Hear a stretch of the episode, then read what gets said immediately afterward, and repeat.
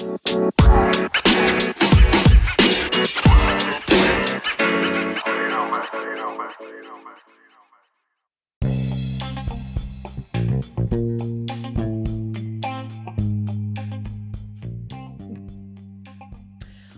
welcome to Tales from the Doghouse. I am Lisa and I'm from the Complete Canine Online. And here with me today is. I am Stacy and I am from Focused Fun in the US. Hi, and I'm Ness. I'm from Separation Anxiety in Dogs Decoded, and I am in Australia.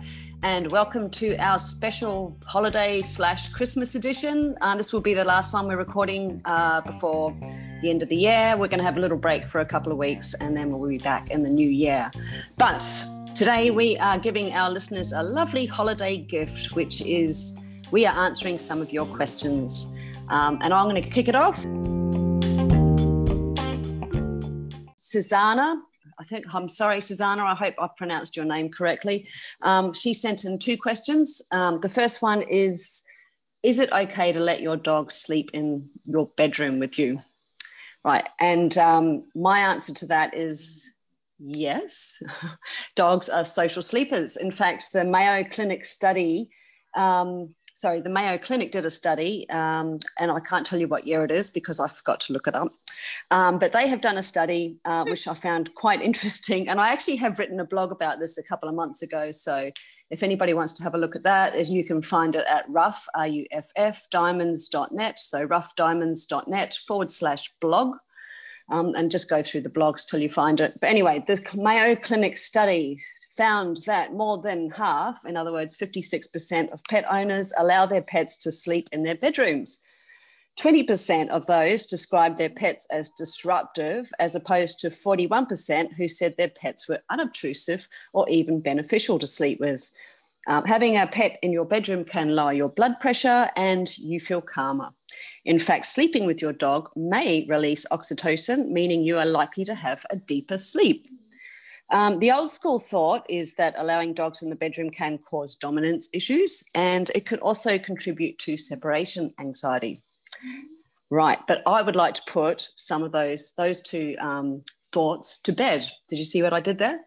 I would like to put them to bed. Uh-huh. Yeah. uh-huh. uh, if you have dominance issues, this is much more likely to be a training problem or lack of it, right? Um, and when it comes to separation anxiety, you cannot you cannot create it by allowing your dog to sleep in your bedroom. In fact, many dogs who sleep with their owners do not suffer from separation anxiety. If you do have a dog with separation anxiety, letting them be with you at night will actually make them feel more at ease and less anxious. A dog that is petrified to be on its own is more likely to fly into a panic if it is left by itself. Thoughts? Wow. I agree. not- Yeah, I, I agree with of the above. Cool. Yeah, for sure. Dogs, as you said, dogs, dogs are, are ultimately pack animals, and they just love to be with us and sleep in a big lump together. Um, Hmm. I personally don't have my dog in my bedroom only Meanie. because I'm a meanie. and I like to stretch out. She has always, she's always slept downstairs in her cage, and she goes in her cage at about nine in the evening. Um, the cage door is left open, and she's she's still in there in the morning when I come down. That's her bedroom, so she's fine about that. But if she wasn't, then you know she could come upstairs. But I have two cats on the bed actually. That's more than enough for me. But no, you're right. If if if you you want to take your dog to bed, then that's absolutely fine. So the other question Susanna had, um, and I think especially at this time of year, is particularly rele- uh, relevant. Um, she asks, should I continue training when we are away from home, from our usual home, e.g., visiting family? Yeah, that's a great. That's a yeah, great it's a good question. Um, I would. It's very difficult. I mean, dogs don't generalize easily, so I think training per se in a different environment is very difficult in truth. Okay, so should we just, for people who don't understand what generalizing means, should we just maybe quickly explain what a dog trainer means when they say dogs don't generalize? Sure. So, so something that the dog has learned at home and might know really well, if you then go to somewhere else, he won't, he or she won't necessarily apply the same training to a different situation. Um, yeah. So I explain that to people like clients. Um, so if you teach a puppy to sit in the kitchen, that doesn't mean they understand what sit means in the lounge room. So they just, you have to kind of almost reteach that skill because they can't generalize that sit actually means sit wherever they are, just to break it down to basics. I think the only time I would make an exception to the don't bother training when you're on vacation or with family rule is if you vacation in the same house, like every summer, for example, and you're going to be there a long time for, like for for an extended period of time then i might say okay it's worth your time or if you go there like you know several times a year or something like that but if you're traveling to different places um, and you're not there very long i just i don't think that you're going to get the traction on your training that you'll need um, if you do decide to train in your place that's not normal, then do another baseline and and don't just pick up where you've left off at home. Yeah, for sure. I mean, there's some training that you can do. Um, a, a, game that we call the door is a bore, which is more about sort of just walking to the door and getting the dog used to a door and etc. And you could probably do that in a different environment, I think. Um, yeah. Mm-hmm. Uh, because that, that's not too stressful, particularly if the dog is is you know doing well in his training journey. Um, but there's such a lot of different parameters when you're in somebody else's house, and there's lots of other other stresses and strains going on, um, not just for the dog but for you as well. And I, I personally think it's best let's just give yourself and the dog a holiday. And there's nothing wrong in that. In fact, often it's a really great idea to have a break from training yeah. um, dog will come back, you know, refreshed and feeling better, just as you you will yourself. So, especially over Christmas, it's just because it's a bit of a crazy time, or can be. Okay, so uh, one more question that I have is my dog is usually outside when I'm not home. Is it still possible to do the training? How do I go about it? Um, I mean, yes, obviously it, it is still possible to do the training. Um, you would probably go about it the same way as you would if your dog was in the house. I personally don't like my dog to be outside when I'm not at home, regardless, because I don't, you know, you never know what's going to go wrong. I feel like the home is a safer environment, but that's not always possible for, and people, often people like to leave their dogs outside.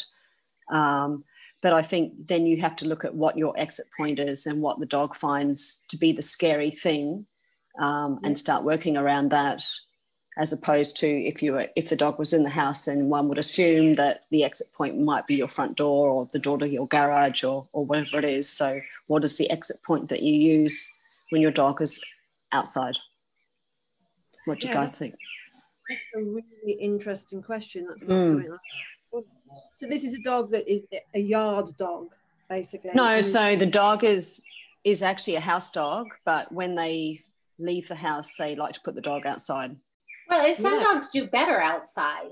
Um, you know, and if if you if your area is safe from theft and that sort of thing, and your dog, I I, I think my biggest concern with a separation anxiety dog being outside would be you know digging at exit points mm. and and escaping the yard yeah. and then going to look for their owner. So that would be my biggest concern. But I do think that, um, like you said, it's it's just because it's not really the traditional setup that we would just need to to help them work through what points are triggering how do we you know how do we build time but it's, it's the, the training essentially is the same but there's just going to be some nuances that um, pairing up with a trainer would would help them be able to apply it to their situation a little bit better. Would it be worth using um, training in, in two scenarios in that training outside and training inside? Because surely at some point there's going to be situations or could well be situations when the dog is going to be left inside on its own. I think I would be recommending that they did they got used to being able to leave the dog inside as well. In fact, the dog might be fine being left inside. In fact, I would say, hey, let's try leaving the dog inside. you know, it might be getting stressed because you're leaving him outside. Um, I don't know. It's just a, it's quite a maybe because I live in the UK and um, the weather yeah. is really rubbish out here. yeah, not many people that would. I say that maybe I'm naive. Not many people would purposely put their dog outside to go when the dog is inside normally. Um, yeah, it'd be more likely the other way around actually. Anyway, that's saying, it is an interesting question. In saying that, talking about the weather, we've just had a horrendous heat wave here on the Gold Coast in Australia. And then now we've just had five days of torrential rain. Like I'm talking um, Noah's Ark kind of weather. So it's definitely not a day you would leave your dog outside, no. not unless you, you had an awesome undercover area or something.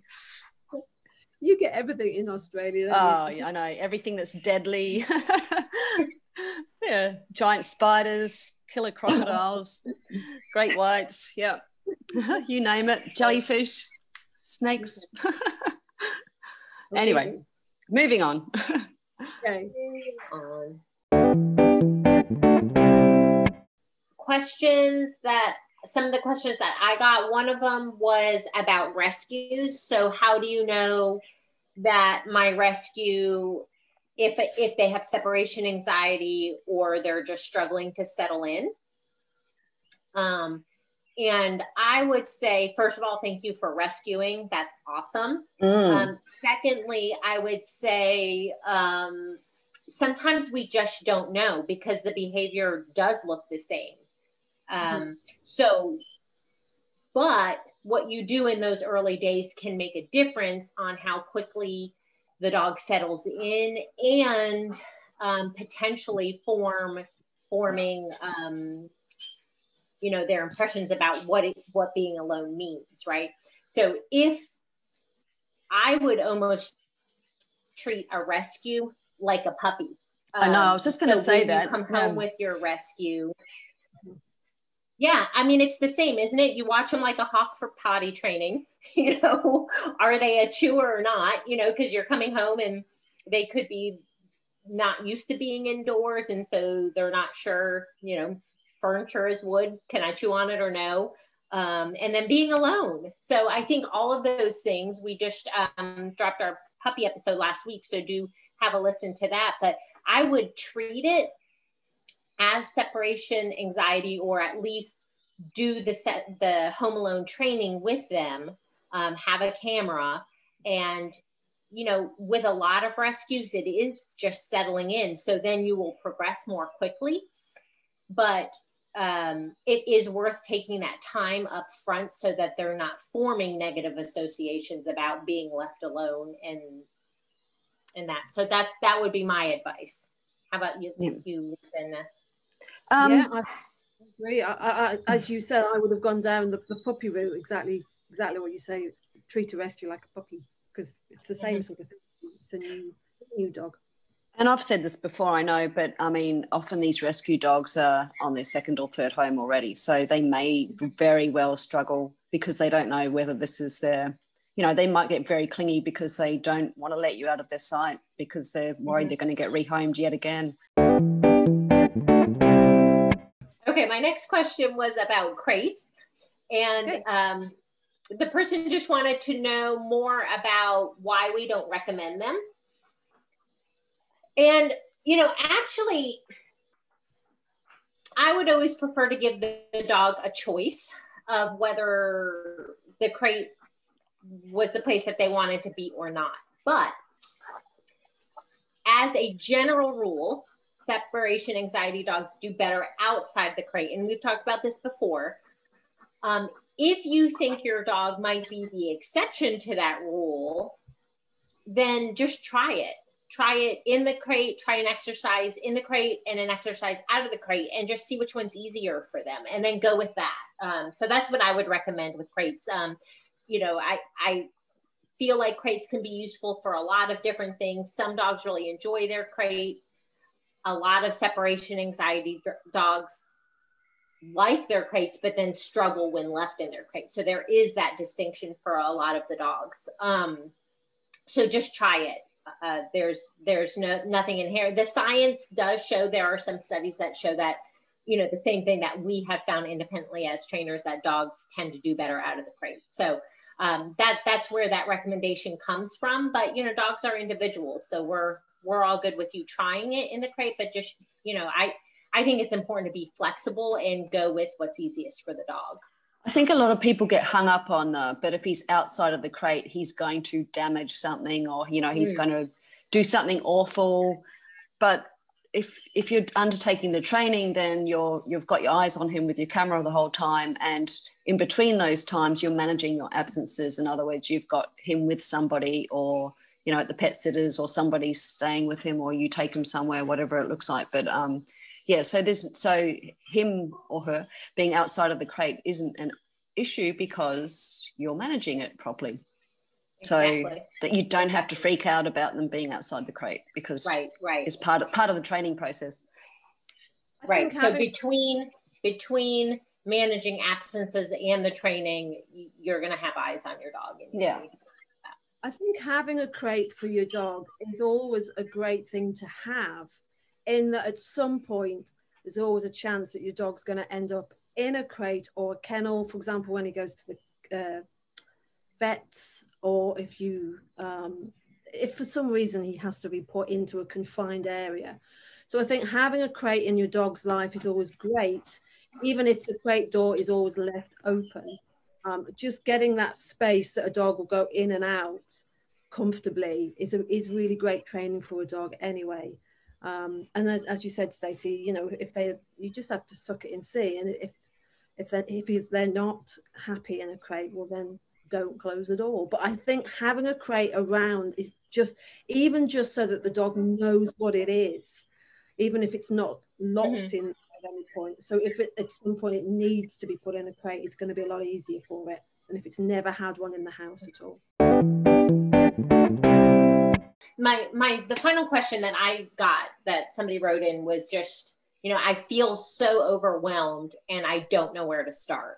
Um, and I think this is something that that we've addressed before, but I think one of the things that that is because separation anxiety is something that does take a longer time to train and you have to have contingency plans and you know manage absences and work with the vet and it can feel like a lot of moving pieces so um, i think in one of our other episodes we kind of uh, talked about the first things that you need to do. And I think one of them that we all agreed on was do talk to your vet. But I think the biggest thing that can help you from feeling overwhelmed is working with a trainer because the trainer can then be there to say, okay, your goal for this mm-hmm. week is fill in the blank, you know.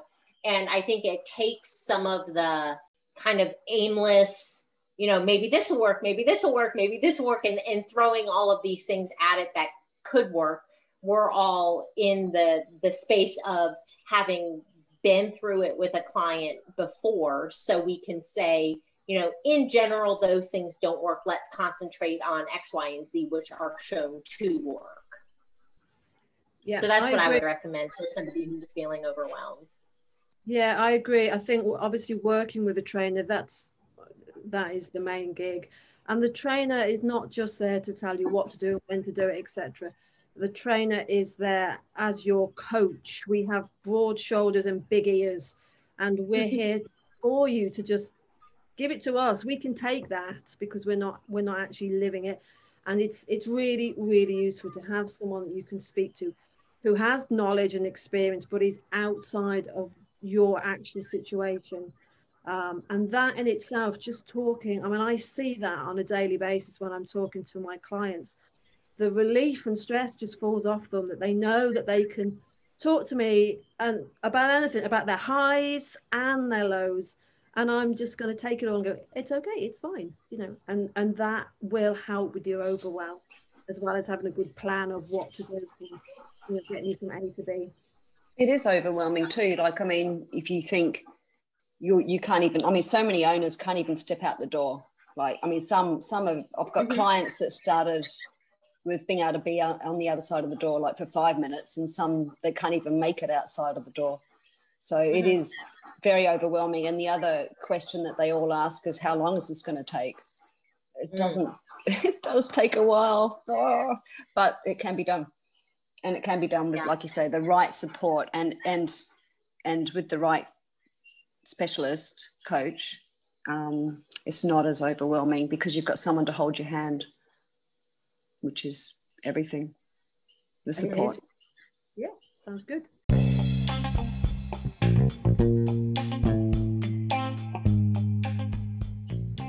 Okay. Is that all of our questions? Yeah, those were all my questions. I'll tell you what, those are six fabulous Christmas presents I'd like to have under my Christmas tree. Mm. Hey, I'll tell you what, that's just, we've knocked that out of the park. It's brilliant unwrapped some of the questions around separation anxiety. oh, that's it. I, I like nice. That. You're very punny today. You're very good. You're, you're, really on it. What have you been putting in your coffee? I need another one actually. It's it's uh, 6 a.m. at the moment, but I've been awake since uh, 3:30. Wow.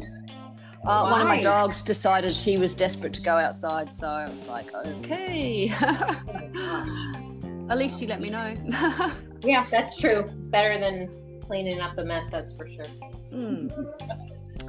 So, well, we'll. I guess we won't be back till um, sometime in the new year. Yep, absolutely. Yep. Season two. Keep your ears season and your eyes clicked for season two, and we'll be back with a vengeance. Yeah. So, Merry Christmas. Merry Happy Christmas. Holidays. Happy New Year from the UK. I won't sing because I sing really bad. yeah, that's so That's so you can you can follow us on Spotify. You can subscribe to us on Apple Podcasts, and we're also on Google Podcasts and some other listening apps. If you would like to write us a five star review on Apple Podcasts, we will love you forever. And yeah, just wishing everybody a wonderful time of year. Merry Christmas. Merry Christmas.